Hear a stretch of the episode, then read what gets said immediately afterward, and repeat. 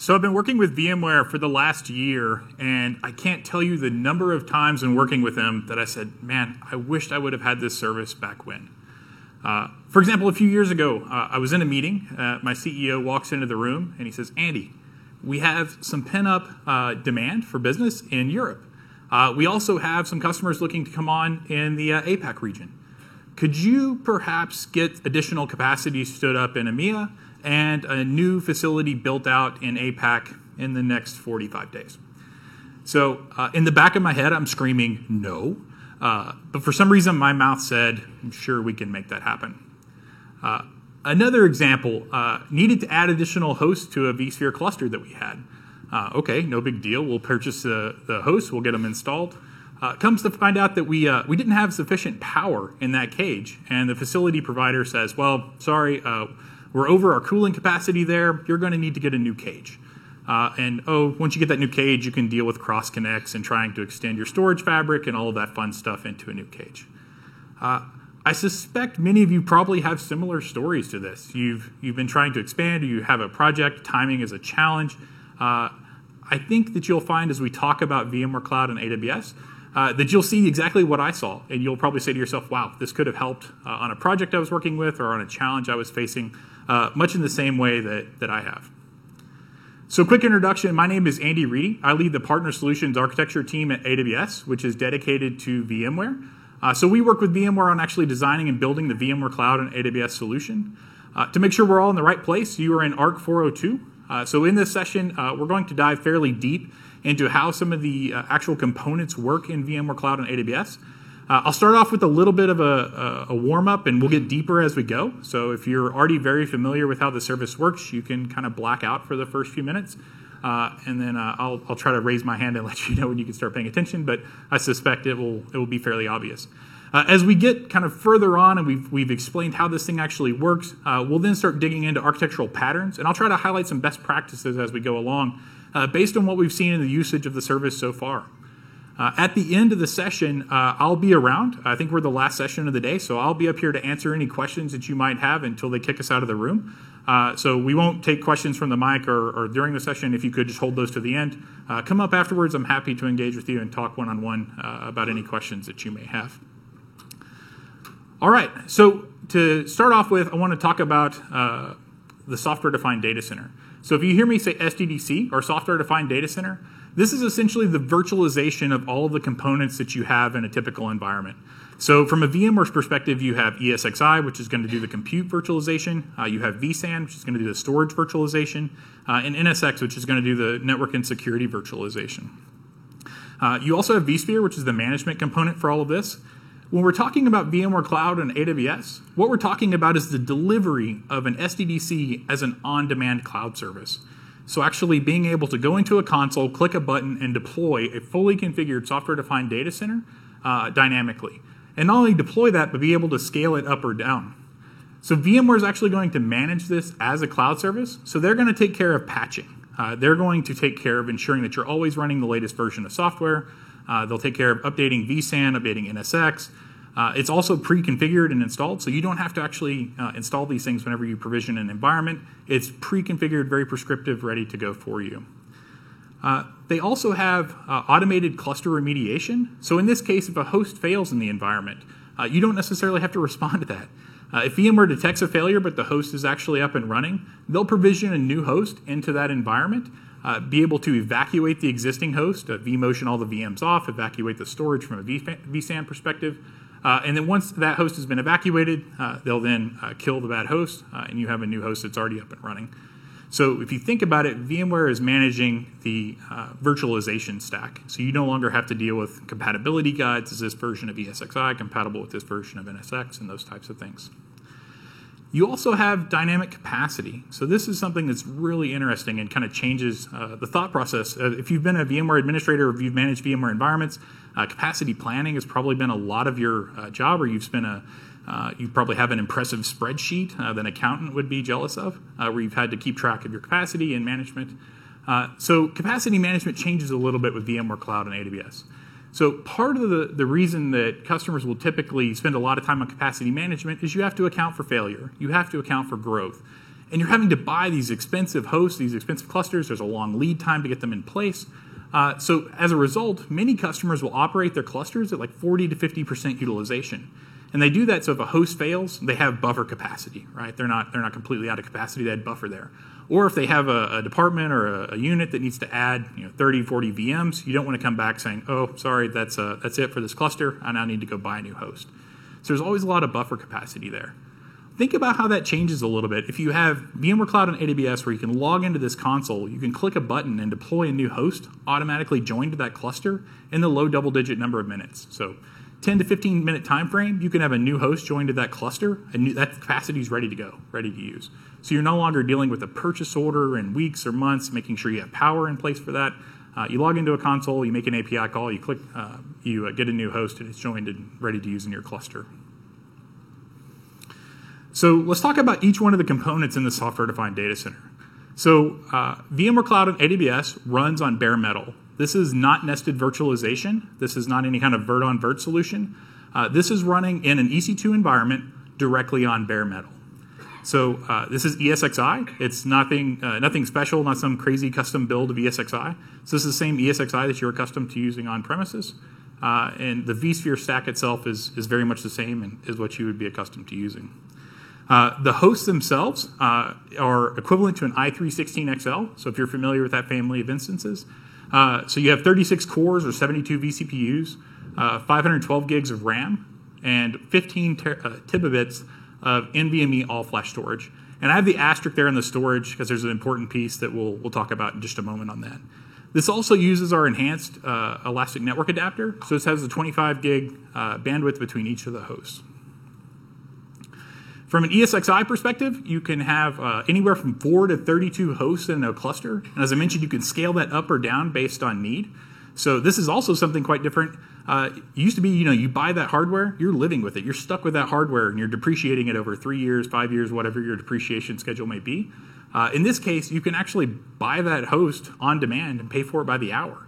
Uh, so if you have a big project, you need to scale up, you can add that uh, you can scale up to 32 hosts in a cluster. Also, something we announced uh, this morning uh, is that uh, you will now be able to support up to 10 clusters uh, in an SDDC. So if you think about the scale that you can achieve with this, you can have up to 32 hosts in a cluster and up to 10 clusters. Uh, the 10 clusters is coming soon. This is maintained by VMware, so VMware is going to take care of, of running ESXi. Because this is a supported cloud service, there are some restrictions. There's some caveats to be aware of. And I'll try to highlight those uh, as we go through the presentation as well, as uh, those can be very important when trying to architect and design this into your existing environment. Uh, so the first thing to highlight is you have no SSH or root access, and you have no ability to install VIBs or plugins. And if you think about it, that makes sense, right? This is a supported cloud service. It's an SDDC as a service. Uh, it'd be difficult to actually support and uh, guarantee availability and, and uh, stability of an environment if all kinds of random third-party plugins are getting installed into the hypervisor itself. All right, so from a vSAN perspective, what vSAN is doing in this case is it's aggregating the local instance storage of each one of these hosts. So if you, normally what you would hear is, hey, if you're going to use ephemeral storage, if you're going to use that instance storage, be careful because it goes away if the host dies. So what vSAN is doing is actually aggregating that storage and providing the redundancy uh, and, and uh, replication of that data so that if a host does die, uh, you have parity, you have data on remaining hosts in the cluster. So it's taking uh, the number of hosts that you have in a cluster, it's aggregating that local storage. So you get the performance benefit of having this local all flash NVMe storage.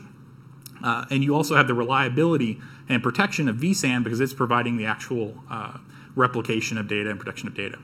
So vSAN has two tiers. There's a capacity tier and a caching tier. So I mentioned you know the big asterisk next to the 15 terabytes or terabytes. So uh, part of that is there's roughly uh, three and a half uh, terabytes of storage that's being consumed for uh, caching.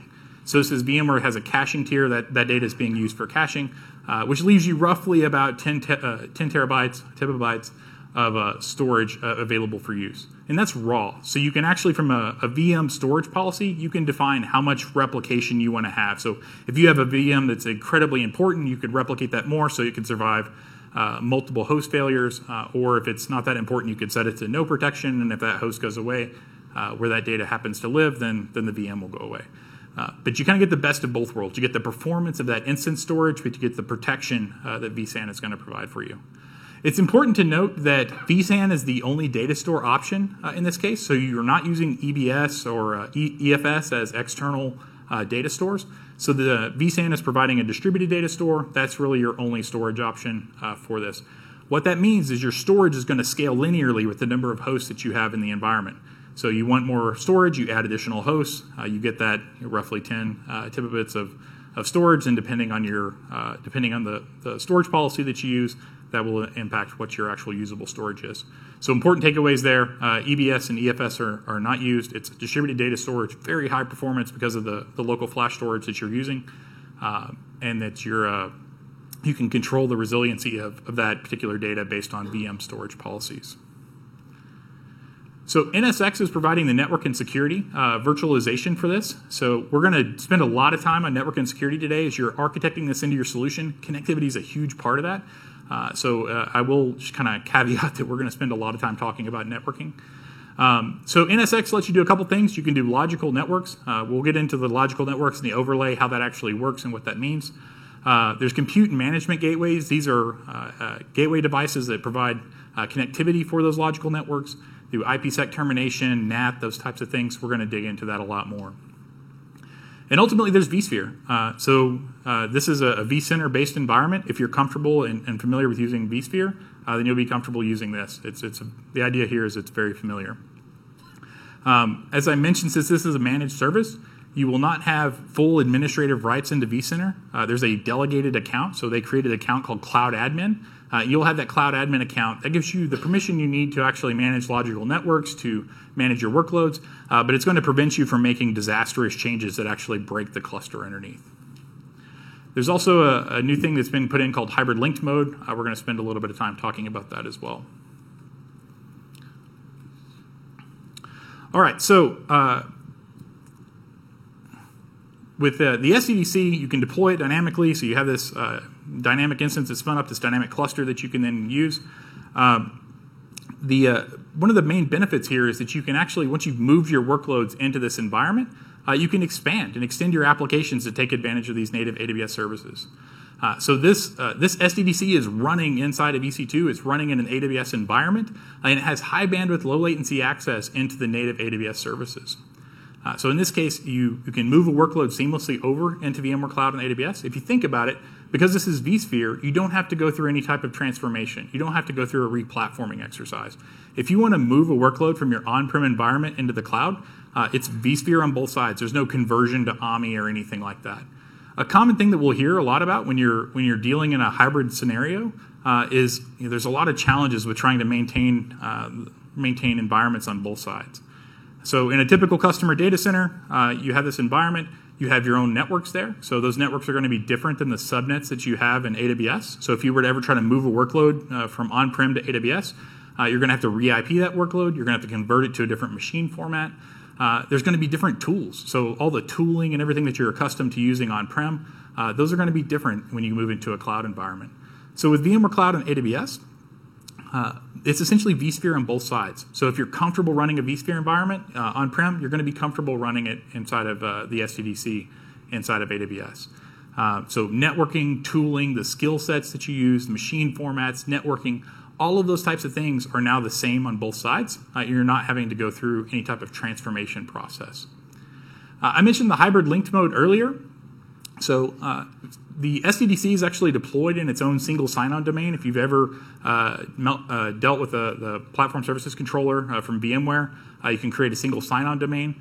That would obviously be difficult if you're trying to auto-provision this environment have it pre-built up for you. You don't want to have to wait to configure an external single sign-on domain. Uh, so VMware will create this as its own sign-on domain, and they've introduced hybrid linked mode. What this allows you to do is actually connect it back to your on-premises environment and show up just as another data center. So if you're if you look inside a vCenter, you know you're used to seeing all your different data centers that you have in that environment. VMware Cloud and AWS will show up just as another data center. So now you have a single pane of glass. Uh, you can manage this environment using the exact same screen that you're using in your on-prem environment, uh, and you're not having to jump over to a different interface. All right, so this is deployed in a slightly different way than what you'd be accustomed to from an AWS service. As such, there's going to be two accounts that you need to be aware of. And I want to just bring this up early because this is kind of a primitive thing you need to understand uh, as we continue to discuss how the service works in the future. Uh, so the first is when you sign up for VMware Cloud on AWS, VMware is actually going to create a brand new AWS account for you. Uh, you have no visibility to this account. You'll never log into it. You'll never see it. Uh, VMware is creating a single tenant account that they'll pay for, uh, that they own, that they operate, they have access to. And this is going to house all of your VMware Cloud and AWS resources. So all those ESXi hosts, NSX Manager, the NSX Control Cluster, all of those components are running in an AWS account that's just for you. So this is not a, a multi-tenant, uh, your hosts are mixed in with a bunch of other hosts. They're creating a brand new account uh, on, on their end. It's actually using organization. So if you're familiar with uh, AWS organizations, how you can create a child account, it's very much that setup. So they create a child account just for you uh, to run all of your resources uh, and they'll pay for this and deploy all of your resources in that. So the question then comes up well, how do I run my services, the things that I care about from an AWS perspective? So you have your customer owned AWS account. If you want to run RDS, if you want to run Redshift, if you want to run, uh, have S3 buckets, you'll run these inside of your AWS account. So there's two bills if you think about it from a, a billing perspective. You're going to get one bill from VMware for running all of the AWS, I'm sorry, for running all the VMware Cloud and AWS SDDC. Uh, that will be billed by VMware. And then you'll have your AWS account in which you're running all of your AWS services. The thing that we're going to do here, though, is we're going to connect these two accounts together uh, in, a, in, a, very different manner uh, than what you would typically do. And we'll walk through that in, in more depth as we go along. So, key takeaway here two accounts, one owned by VMware, one owned by you, the customer. Uh, you'll have the complete isolation of that, so your account is not shared with others. Uh, you'll run all of your AWS services in your AWS account two bills. So just important to make sure you understand that. All right, so let's talk about some just quick use cases, how this might fit in. So as, you're, as we're going through the technical details, uh, you can be thinking about how this might apply to your environment. So there's a few things we hear from customers today about how they want to leverage VMware Cloud on AWS and ways they're interested in, in using this. Uh, the first one is on data center expansion. You know, I was telling you a little bit about some of my uh, past uh, trials of having to rapidly stand up new facilities and rapidly expand environments. Um, so in this case, being able to actually deploy into a new region. Uh, right now, uh, the service is available in US West 2 and US East 1. Uh, so if you are on the West Coast and you want to deploy a service uh, in the East Coast, you can log into the console, click a button, deploy a new environment, uh, a vSphere-based environment in uh, the East Coast. As VMware continues to launch this in additional regions, you'll be able to click a button, launch a VMware Cloud SDDC, fully ready to go in those different environments. This also has some interesting use cases from a disaster recovery perspective. So I, I don't know about you guys, but at least in, in some of my past companies, uh, DR was not exactly a, a huge forethought. Uh, and you often took old production equipment, uh, and you take the old production equipment, you recycle it, you'd use it as a disaster recovery uh, environment, or you had a limited budget and you would spin up uh, a very limited DR environment and then you would uh, hope and, and uh, maybe sacrifice a stuffed animal or something uh, that if you ever had to use this environment that it was sufficient to actually run your production workload. Uh, i have nothing against stuffed animals. Um, so uh, the dr use case for this you know we mentioned the minimum cluster size is four hosts. Uh, you could actually deploy a four host cluster. Use it as a pilot light. Have your replication targets there maybe your databases that you're going to target all of the data for your environment and you replicate it in there and if you ever have to actually spin up the environment, you could go from four hosts to eight hosts, 10 hosts, 32 hosts, whatever you actually need. Uh, but again, you can deploy those additional hosts in the environment uh, in a very uh, short time frame. Uh, you were talking you know, minutes as opposed to days or weeks. Uh, and so within minutes, you can have a fully functional cluster, rehydrate, rehydrate your workloads. If you combine that with something like S3, so maybe you have some of your data stored in S3 or even uh, you know, RDS, uh, being able to uh, retrieve that data from those AWS services, rehydrate your environment. Some pretty interesting use cases there from a, a DR perspective. Uh, the next one is on consolidation. Uh, so we hear from a lot of customers that uh, I'm interested in getting out of the data center business. Uh, I would like to either shrink the number of data centers that I have, or I would like to completely eliminate all of my data centers. But it's going to take me a long time to move into the cloud, and that's a lot of work that I'm having to do that's not really differentiating my business. Uh, all this time replatforming and, and, working on that is, is just that's a lot of project and a lot of work that we have to do. Uh, it would be awesome if I could, I don't know, maybe right click on a VM and move that into the cloud uh, without having to go through a replatforming. So that's very much what you can do with VMware Cloud and AWS. You run that hybrid linked mode, you get the connectivity set up. Uh, I can now move my VMs from an on prem data center into VMware Cloud and AWS uh, without having to go through re-platforming. So this really accelerates the time uh, that you can uh, be moving to the cloud as opposed to continuing to operate these data centers. So um, shrinking, reducing the number of data centers, or eliminating data centers altogether uh, is a second use case that, that we hear a lot about. The third is, is workload flexibility. So uh, there's a, an example of this would be uh, seasonal workload or cyclical workloads. So if you're in Q4 and you're a company that does a lot of e-commerce, maybe you need additional capacity in Q4. Uh, in that case, you could actually expand your cluster, have a six or eight node cluster, uh, whatever you need to satisfy that demand, uh, and then shrink it down uh, whenever you no longer need it.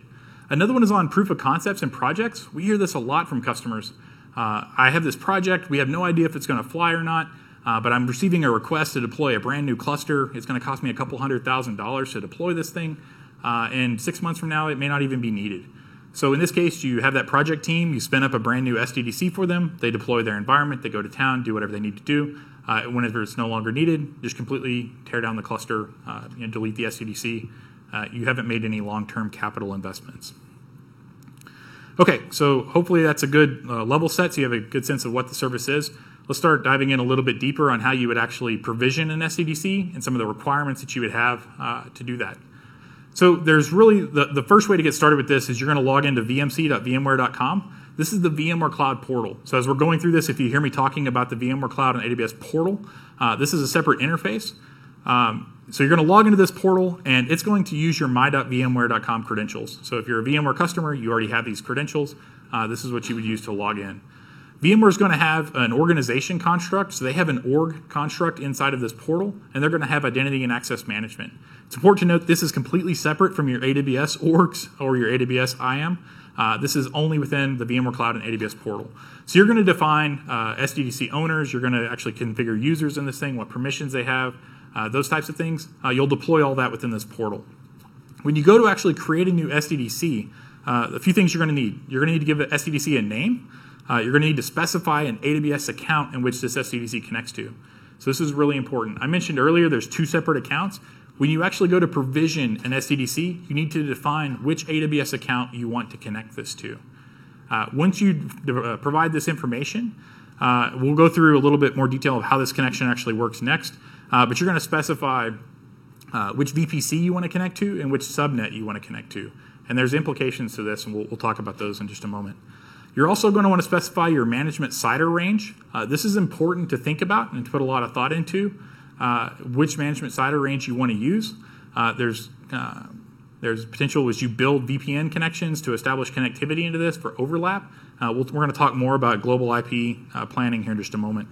but it's a, one of the things you'll have to provide whenever you actually go to deploy this SDDC.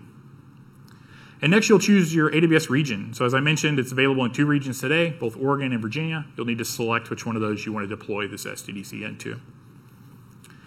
Okay, so we're going to pull back the curtains and dive in a little deeper on what actually happens when you go to connect this to your AWS account.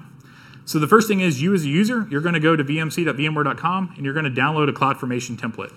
You're going to jump into your AWS account with credentials that have sufficient permission uh, to execute this CloudFormation template uh, and you're going to execute. When you run this template, it's going to do a couple things. Uh, it's going to create an IAM cross account role, and this cross account role is going to reference a managed policy. So this is not a custom policy that's created by VMware. This is a managed policy that's owned by AWS. Uh, so VMware cannot go in and change what permissions that this managed policy has. This is one of those things that comes up is, hey, if I create this cross account role, what's going to prevent VMware from actually being able to go in and uh, change the permission, and all of a sudden they have way more permission than what I wanted them to have. Uh, so on this, you're executing the original template. Uh, so you're actually creating this role and referencing the managed policy. Uh, and then you can inspect that managed policy to see what permissions VMware has. So once they create this cross-account role uh, in this managed policy using this CloudFormation template, uh, VMware can then assume that role from their management service, and that's how they'll actually interface with your AWS account. There's a few different things they need to be able to do. They need to be able to work with Elastic Network interfaces. This is a part of the connectivity between those two services. Uh, they're going to need to be able to modify uh, route tables, uh, and we'll dig into what that looks like uh, as we go along. But important to note here, in order to establish the connectivity between these two accounts, you're executing a CloudFormation template uh, that's going to create a cross-account role. VMware will then assume that role in order to make changes inside of your AWS account. This is a one-to-one mapping So you have your SDDC can only be mapped to a single uh, AWS account at this point. So if you use multiple AWS accounts, if you uh, are using accounts as a kind of a uh, organizational structure, if you have different teams that have different accounts, we'll talk about how you can establish this connectivity uh, to multiple accounts. But uh, ultimately, you have a single account from for the default connectivity that goes between these. All right, so we've deployed our SDDC. You know, hey, I, I, I, can I get this a lot, but hey, you mentioned I can use my same tools, uh, but you just mentioned this new VMware Cloud console. Uh, what's the difference? Why would I use the VMC console versus my vCenter interface? So really just want to highlight the differences between those here. So you're going to log into vmc.vmware.com to add or remove ESXi hosts. Uh, this is an interface you can go into to actually click a button, add that host, as I was talking about earlier. Uh, this is where you'll do all of your user management for the organization, the, the permissions you have at, a, at an SDDC level, not within vCenter itself, but as you have multiple SDDCs, being able to define users and orgs there. Uh, you'll be able to do actual simple network configuration. So your firewall configuration, your external IP address. Uh, so being able to actually, for example, take an EIP that's coming from the AWS side and NAT that over to a VM running inside of this SDDC, you would do that type of configuration. Uh, firewalling and VPN connectivity are all done through this, this console interface. So uh, if we actually have time at the end, I'll walk through the interface just briefly just to give you a sense of what it looks like. Uh, besides that, everything else is done through vCenter. So you jump into vCenter, you can manage all your workloads, you can create and mo- modify your logical networks, uh, you can do all your virtual machine administration and storage policies. All right, so we're going to uh, introduce the concept of an underlay and overlay. So this is uh, this is really understanding how VMware Cloud and AWS networking works. This is we'll build on this as we go along, so you have a sense of how this connectivity actually functions. So in this case, I have two machines, and this is uh, irrelevant of AWS or irrelevant of VMware. This is just basic underlay and overlay. I have uh, two physical hosts.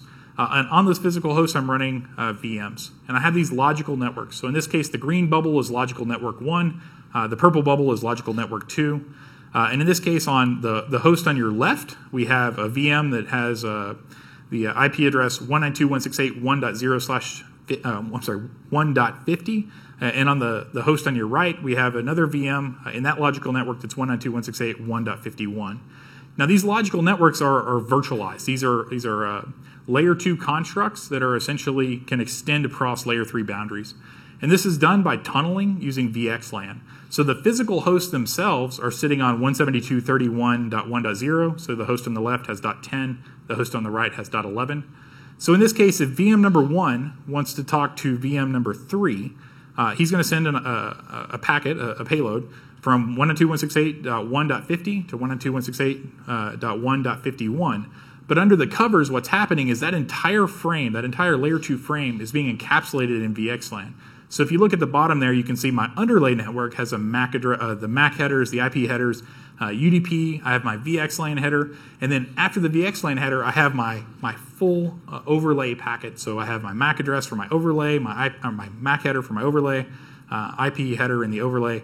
Ultimately, I'm taking the entire overlay network uh, frame and I'm encapsulating that, sending it between the two hosts. So when host host.10 sends that to .11, uh, .11 is going to strip off that underlay uh, set of headers and then pass the overlay up into the logical network. So that's how you can actually extend across layer 3 boundary. In this case, I'm showing both hosts are on the, uh, the same layer 3 network. Uh, but if they were on two separate networks, I could actually extend my logical network, that layer 2 construct, I could extend that over layer 3 boundaries under the covers. This is one of the things that NSX does. So it has a lot of security functionality, but as well, it gives you the ability to create logical networks. Uh, and these logical networks can then extend across layer 3 boundaries under the covers. So the reason this is important is because ultimately uh, VMware is using NSX on top of an AWS subnet. So I mentioned that VMware Cloud and AWS is running inside of a, a, separate account that they own and operate. So in this case, we have our VMware Cloud and AWS SDDC account. Uh, inside of that account, they have a VPC that's been created. Uh, and then inside of that VPC, they have multiple subnets. There's, there's more than three, but I'm just going to illustrate three just for the uh, purposes of this discussion. So they have their management subnet, they have a, a VXLAN subnet, and they have a storage subnet. So these are AWS subnets, uh, and then they have those bare metal instances I was talking about earlier. So they deploy these physical hosts uh, in this environment, and they're going to connect each one of those hosts into these subnets. So in this case, if I have a VM sitting on one of those hosts wanting to talk to a VM on another host, uh, VMware is actually going to encapsulate that traffic in VXLAN, send it across the AWS subnet uh, to the other host.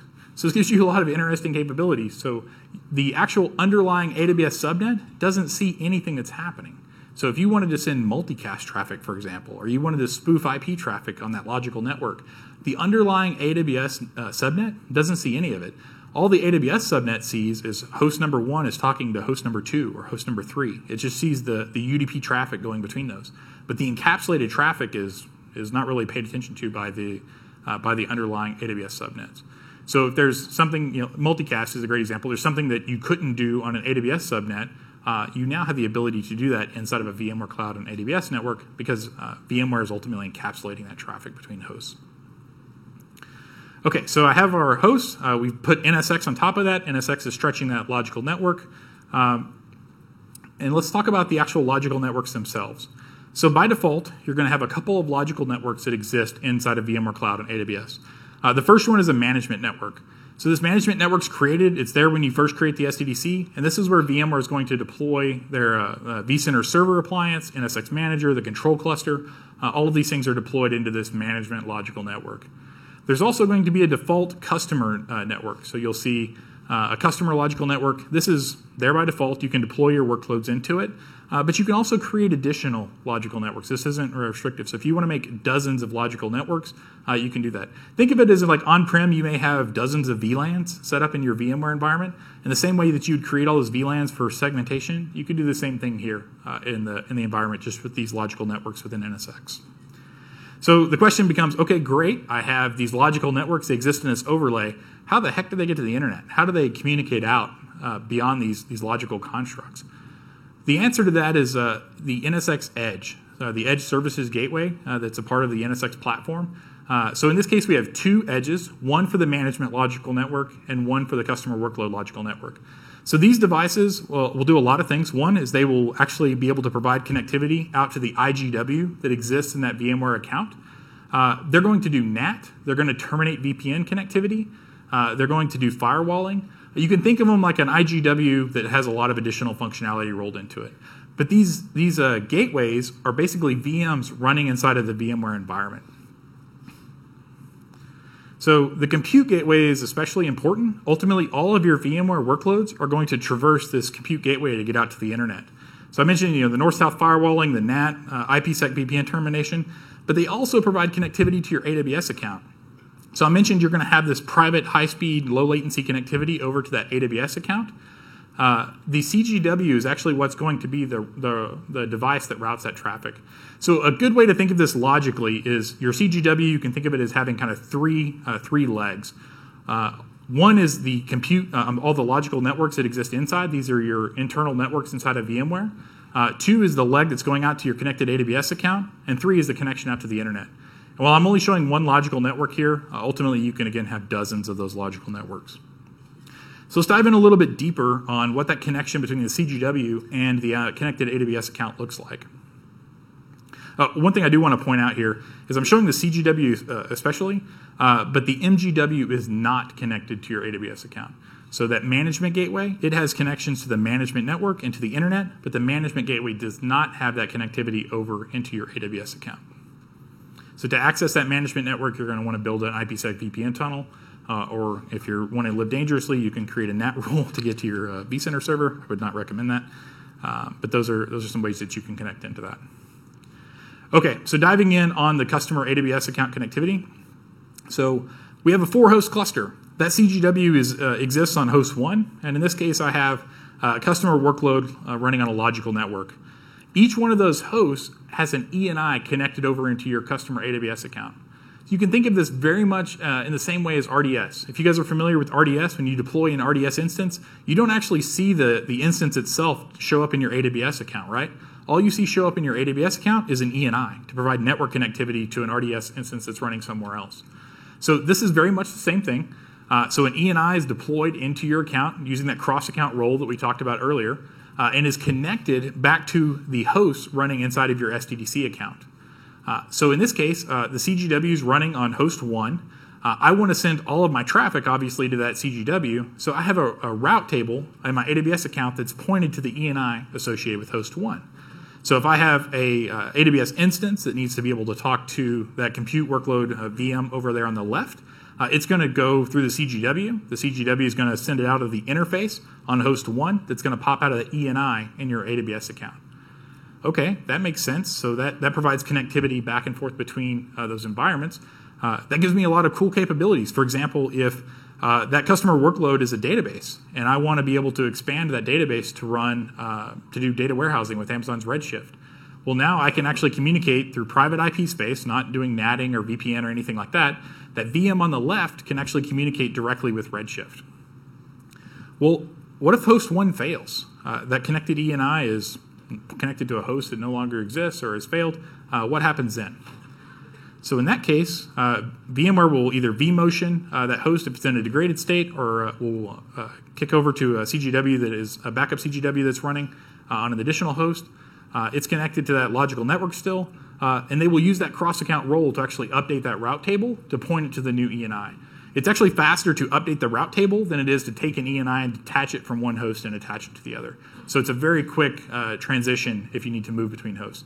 So for whatever reason, if VMware is doing maintenance uh, or they're upgrading that ESXi host uh, or a host fails or whatever, they have the ability to vMotion that CGW around. They can use that cross-account role we talked about earlier to update that route table uh, and to point it uh, to the right ENI. So something really important to note here is you're essentially peering between two accounts, uh, but you're not paying peering costs. There's no peering fees or anything like that. It's not using peering, it's using this ENI connectivity between the two hosts. So, uh, however, this in this particular case, host 2 is connected to an ENI on your subnet. They're both in the same availability zone. So by default, we'll put these things in the same availability zone. One thing to think about uh, as you're as you're designing this environment or deploying this environment uh, uh in your architecture is if the thing you're connecting to in your AWS account, in this case Redshift, so VPC subnet 2, we're in a separate availability zone, you're going to have the cross AZ charges in that case. So by default, if the ENIs and the access, the resources that you're accessing are in the same uh, the same AZ, no problem, no no uh, cross AZ charges there. Uh, by default, that will be the case. So the ENIs and the uh, VMware Cloud and AWS SDDC will all be in the same availability zone. Once that connection comes over and is in your account, you can access resources in all AZs. So just be aware of that uh, as you're planning out your resources and where you deploy them. Uh, if VPC subnet 2 is in a different AZ, uh, you could incur cross AZ charges uh, in that particular case. Okay, so let's look at an actual hybrid connection scenario. Uh, so in this case, I have a customer data center on the left. I have my compute cluster. I have my management cluster. Uh, and on the right, I have my uh, VMware Cloud and AWS SDDC. I've got my compute gateway that we talked about. I've got my management gateway that we talked about. How would I actually establish connectivity between these things? So the, the easy way to do this is we'll just create a IPsec VPN. So from a firewall on-prem uh, that has access to my uh, compute environment, uh, I'll build a VPN tunnel to my CGW. Super easy to do, uh, very quick way to establish connectivity there.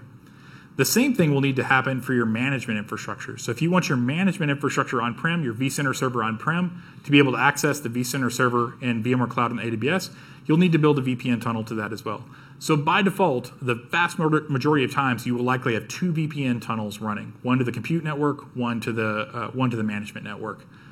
However, uh, if you want to be able to do vMotion, you need access to those underlay IP addresses, the VM kernel ports themselves on those ESXi hosts. So in that case, you can actually use Direct Connect from your on-prem environment, uh, and with Direct Connect, you can uh, connect into those VM kernel ports. And something that was actually announced this morning is uh, the uh, L2 VPN functionality has gone into preview, uh, as well as live vMotion. So if you have Direct Connect and you build this uh, L2 VPN tunnel. Uh, uh, I'm sorry, if you have Direct Connect or you build an L2 VPN tunnel to get access to the environment, you can actually do live vMotion from your on-prem environment into VMware Cloud and AWS. Uh, if you don't need live vMotion, if you just want to do cold uh, cold migration, you can build the IPsec VPN tunnels. Uh, you'll power the VM off, right click, migrate, move it into the new the new data center. once you do that, you'll bring it up. You'll need to actually re-IP it because it'll be in a different different subnet in that logical network. With L2 VPN, you can actually stretch the layer 2 networking across the two environments. In that case, you don't, you don't actually have to uh, re-IP the workload. So if you do the layer 2 VPN uh, and you have the uh, direct connect for the uh, live vMotion, uh, you can move a workload literally without turning it off. All right, so I just talked about a whole lot of different things. I want to just highlight some best practices that we just talked about and some things to keep in mind uh, as you're planning out an environment. Uh, IP planning is super important. Uh, you have underlay networks, you have overlay networks, you have management networks, you potentially have environments in different regions. Uh, ultimately, VMware Cloud and AWS will likely be connected to a lot of different things. Think about your IP address planning very carefully. Uh, one thing I, I, I, failed to mention is that connection over to your AWS account, uh, it's not just routing the subnets for each of those things, it's routing the entire VPC CIDR range. So if you have a your VPC CIDR range is a slash 16, that CGW is going to route the entire slash 16 over into your account. So it's important to just think about how you're going to build these SDDCs, what IP address space you want to use, uh, what IP space you have on prem. Likely you're going to want to build VPN tunnels between these environments. You may want to do layer 2 VPN, but spend a, spend a little bit of time thinking about uh, how you're going to set this up. The same thing goes for management networks. Uh, these manage, it's so easy to scale these environments to add additional hosts to clusters. Don't artificially constrain yourself by picking a really small subnet uh, on your management side. Uh, give yourself plenty of space so that as you're adding hosts, uh, you can do so uh, very easily, uh, and you're not having to worry too much about oh I've, I chose a really small subnet and I've expanded and and now I'm out of IP space on my management side. Um, the a multi-account or setting up for multiple regions don't forget that you may want to build VPN tunnels. You may want to connect this to environments in other regions. Uh, so again, look at that globally uh, and think about how you would actually want to connect those things. And again, you can build multiple SDDCs. So I can have one SDDC with one cluster. I can have one SDDC with multiple clusters. I could have multiple SDDCs with single clusters each. So think about how you want to deploy these. Do you want to do it based on teams? Uh, based on departments? Is it a multi-tenant type setup? You have a lot of different options here. It's very similar on the AWS side. Is like, do you want to have a single account with multiple VPCs, or do you want to do multiple accounts, each with one VPC? Very similar thought process you'll want to go through as you're uh, as you're designing this out. Uh, next is from the uh, SDDC to AWS connectivity. Uh, I mentioned before it's one to one. So you have one uh, account uh, one SDDC connected to one AWS account, and it's linked specifically to a particular VPC uh, and subnet within that. So keep in mind uh, for that. And then the subnet AZ placement is important. Uh, if you have a lot of, uh, if just keep in mind whenever you connect this thing up, if you're connecting to a lot of resources and other AZs, keep in mind the cross AZ charges if those, if the ENIs for VMware Cloud and AWS are in a separate AZ than the resources you want to talk to. Uh, also, plan for workload mobility. So this is something really different that you, you may not necessarily have had to think about today. Uh, if you can right click on a VM and move it to a new environment, how does that impact your backup strategy? How does that impact uh, DNS? Uh, there's a lot of considerations here uh, when it's easy uh, to move workloads back and forth. Uh, it's it's easy to actually move the VM, but you need to put some thought into okay, once I move it from on-prem into VMware Cloud and AWS, how's that thing going to be backed up? What's it going to point to for DNS? Uh, those are things that you, you want to make sure you have a good grasp on. Uh, also, dependencies. If you have an application that uh, is dependent uh, on a database, or maybe there's latency sensitivity there, uh, if you migrate that into VMware Cloud and AWS, uh, and the, the latency to your on prem data center is too high, that may be something you need to keep in mind as well. All right, so if we were to kind of take those three pillars and just look at the connectivity options between them, you have your customer data center to your VMware Cloud and AWS. I mentioned the layer 2 VPN to be able to stretch that networking. The IPsec VPN uh, times two, so the, the compute VPN tunnel and the management VPN tunnel, uh, as well as Direct Connect for the vMotion capabilities and access to those uh, to those VM kernel ports. It's important to note on the Direct Connect that you cannot access the actual logical networks themselves. So you cannot traverse that, that direct connect and access the logical networks. That's transitive routing, right? It's going to hit that AWS account and try to want to transit to an account that doesn't, or to a subnet that doesn't exist. Uh, so, so that will not actually work. But you can access those VM kernel ports. Uh, the customer data center getting access into the customer owned AWS account. This is basic connectivity into AWS that you have today. Uh, so you can do IPsec VPN, you can do direct connect. Uh, and then the customer owned AWS account into the SDDC, that's going to use the ENIs that we talked about. All right, so I talked about multi account or multi region. What does that ultimately look like? So in this case, we have a VMware Cloud and AWS SDDC. We have our, our connected AWS account. Uh, those two things are set up there. Uh, but what if I have a an account that's in a different region or a VPC that's in a different region? So in this case, I have uh, an account, a completely separate account, and VPC that's set up in the uh, Canada Central region. Uh, how can I actually connect the logical network uh, and the SDDC into that environment? So in this case, I can actually use um, the uh, VPN capability of both solutions. So uh, I can connect my SDDC into that customer-owned AWS account uh, via VPN. So I can do this to multiple accounts. So if I had five or six different regions uh, or five or six different accounts, I could connect all those over. Uh, and in this case, the actual CGW is the AWS's CGW, uh, in a in a great sense of irony there. So you have your applications moved into VMware Cloud and AWS. That's great. I didn't have to transform. I didn't have to do any replatforming. But the real power of this becomes in expanding your applications to take advantage of those native AWS services. Uh, so a few examples of, of, interesting things you can do here. So I have a, a, website that's running inside of VMware Cloud and AWS. Uh, how can I ultimately use some of the AWS Edge services to do that? For example, ALB. So in this case, I deploy an ALB we announced a, a couple weeks ago, or sorry, a few months ago, that ALB now supports IP-based targeting. So I have this logical network over here in my VMware environment. Uh, I can connect to it from my AWS account. Uh, so in this case, I can actually create an IP target group using the IP addresses inside of VMware Cloud and AWS, uh, and I can have VMs running in that environment behind my ALB. Well, that's pretty cool. Uh, in addition to that, I can actually enable WAF on my ALB. So now I could move VMs running a website into VMware Cloud and AWS and then protect them uh, with WAF and put them behind an ALB. Uh, they also take advantage of things like Shield, uh, use CloudFront, you know, all those types of things. But ultimately, I can extend uh, my applications to take advantage of native AWS services using this account connectivity. Storage is another uh, example that comes up quite frequently. So uh, if I want to be able to connect from a, a, storage perspective, there's a few different things I can do. Uh, S3 is a common one that comes up. So obviously I can access the S3 public endpoint. So I'm just a VM, I'm going out through the IGW, I'm accessing the, the S3 public endpoint. Uh, what if I have buckets that have a policy that restrict them uh, and I want to be able to do those through a private endpoint? Uh, so in this case, I could actually use that cross-account ENI uh, back over into my customer-owned AWS account and I could use an S3 VPC endpoint to connect into a bucket at that point. So in that case, I have the, the VPC connectivity uh, into S3. The same thing actually holds true with EFS. I could deploy EFS into my customer AWS account. I have my EFS endpoints that are attached to subnets. Uh, while this shows VPC endpoint, that's ultimately the same thing as a uh, as an EFS mount point. Uh, so I can then mount EFS from VMs running inside of VMware Cloud and AWS. So while you can't use EFS as a data storage option, you can absolutely use EFS uh, from your VMs.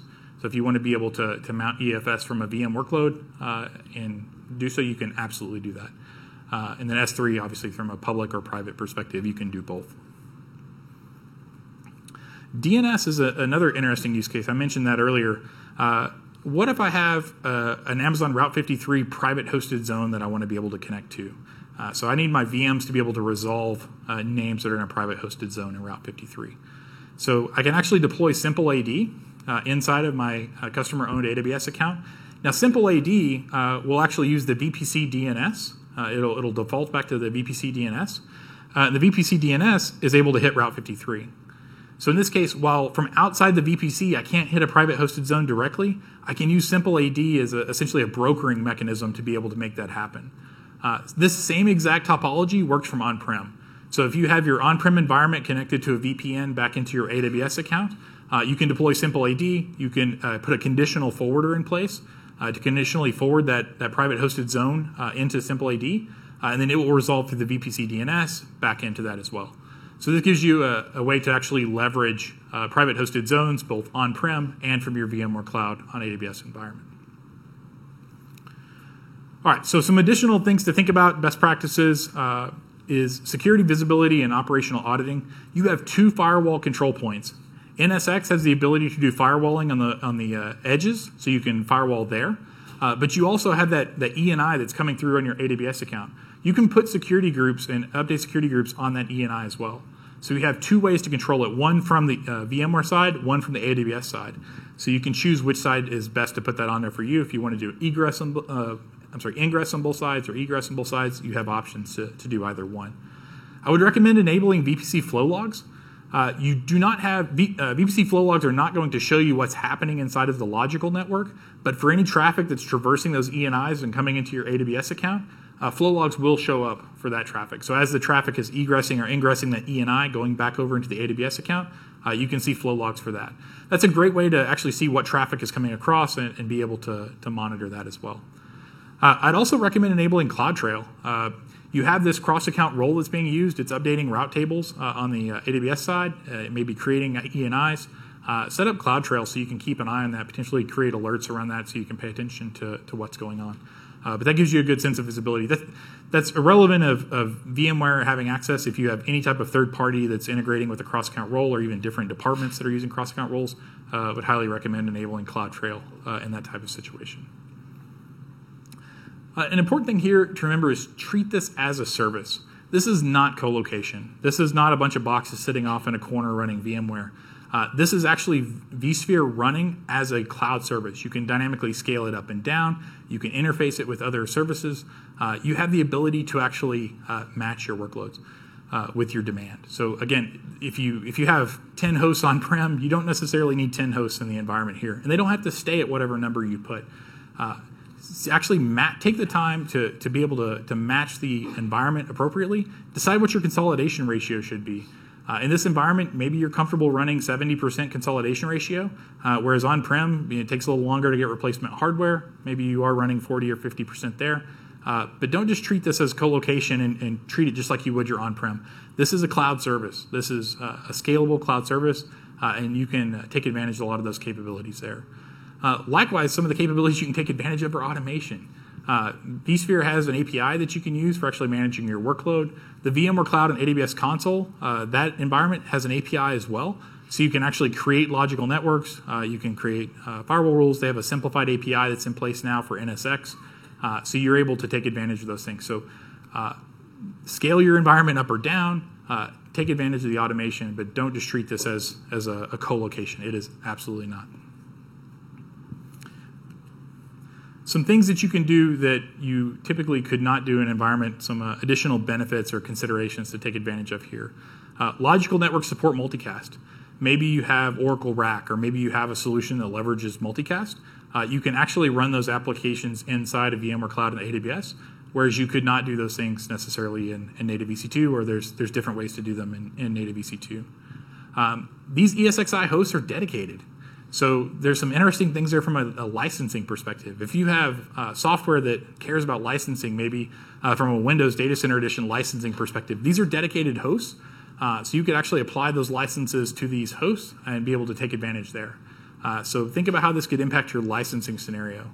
Um, also, any supported operating system that the vSphere supports can run in this environment. So if you have uh, a virtual appliance uh, that's been deployed by or that's been given to you by a third party or that you purchased from a third party, uh, or you have a crazy operating system requirement, maybe you need to run Windows 7, uh, or maybe you need to run some uh, you know other operating system that's, that can't be run directly in EC2. You can run those inside of VMware Cloud and AWS. As long as vSphere supports it, you can run it in this environment. Uh, another one is host over subscription. So ultimately, you're paying by the host. in VMware Cloud and AWS, you, you pay by the host you can run as many VMs as you're comfortable uh, on that host. So uh, we've had uh, customers ask us like, "Hey, could I could I run 200 VMs on this one host if I want to you know, take advantage of that from a licensing perspective?" Yeah, if you're comfortable doing that, if it if it fits your uh, usage pattern, absolutely. Uh, you control the consolidation ratio. You control how much you want to uh, subscribe or oversubscribe that particular host, so you can take advantage of those things as well. and then custom VM geometry. Uh, for whatever reason you want to run a, a, VM that has one vCPU but has 64 gigs of RAM, maybe there's some weird application requirement that you have, uh, you, you can do those things. Where on the AWS side, you're, you're dealing with instance sizes that are prescriptive. We, we define you know, what the, the CPU to memory ratio should be uh, in different families. Uh, in this case, you can right click, create new VM, and you manually define what that geometry should be. Uh, so you have the ability to create some interesting geometries there. All right. Uh, we don't actually have time for a demo, uh, but I will uh, be around afterwards if anybody wants to, to dig in on that. All right, so just to wrap up real quick um, so, things to keep in mind as you leave. Make sure you pay attention to your IP address planning. Uh, this is going to be connected to a lot of different environments on prem, other uh, SDDCs. uh, other regions, other accounts. Spend some time putting some IP address planning from a global perspective in place. Uh, your uh, account, VPC, and AZ placement considerations. Think about where those ENIs are sitting, uh, what they're communicating with. Is it traversing AZs? Is there going to be cross AZ charges there? Um, plan for workload mobility. You're, you now have a really easy way to move a workload in and out of the cloud. You can go both directions uh, with just clicking a button in a console. Uh, think about what that workload would look like if it's running in the cloud, what additional capabilities you could take advantage of. Uh, maybe you are using EFS, but what happens if you vMotion that VM from the cloud environment back to your on-prem environment? Do you have an IPsec tunnel in place uh, that'll allow you to access that mount point? Um, treat this as a cloud service. Don't just forklift everything over and, and call it done. This is not co-location. Uh, you have the ability to dynamically scale the service, take advantage of the capabilities of VMware Cloud and AWS, leverage the automation, leverage the APIs. Uh, what I would suggest you do from here, uh, if you're interested in trying VMware Cloud and AWS, or maybe you'd like to get your hands on it, uh, VMware has a, a, booth out in the uh, expo hall. You can actually go log into the console, take a look at it. Um, there's also additional sessions taking place. There's one that's going to focus just on the native service integration. So I touched on some of these native service integrations, ways you could leverage these, but if you'd like to do a, an entire session specifically on that, there's ARC 322. Uh, VMware is actually delivering uh, several sessions as well. They're here uh, joining us, so uh, be sure to check out uh, both of these other sessions if you'd like to dive in uh, or speak with them directly. and that's it. I would ask if you could, we really value your feedback. I'd love to know what you found useful out of this session. Uh, if there's things that you would like us to capture more of in the future or focus more of in the future. So if you could please take an opportunity to complete your survey and let us know uh, if this was useful for you and what you would like us to do better uh, in the future, I would greatly appreciate that. Uh, awesome. I'll be around if you'd like to come up. I'm happy to answer any questions for you. Uh, otherwise, thank you very much.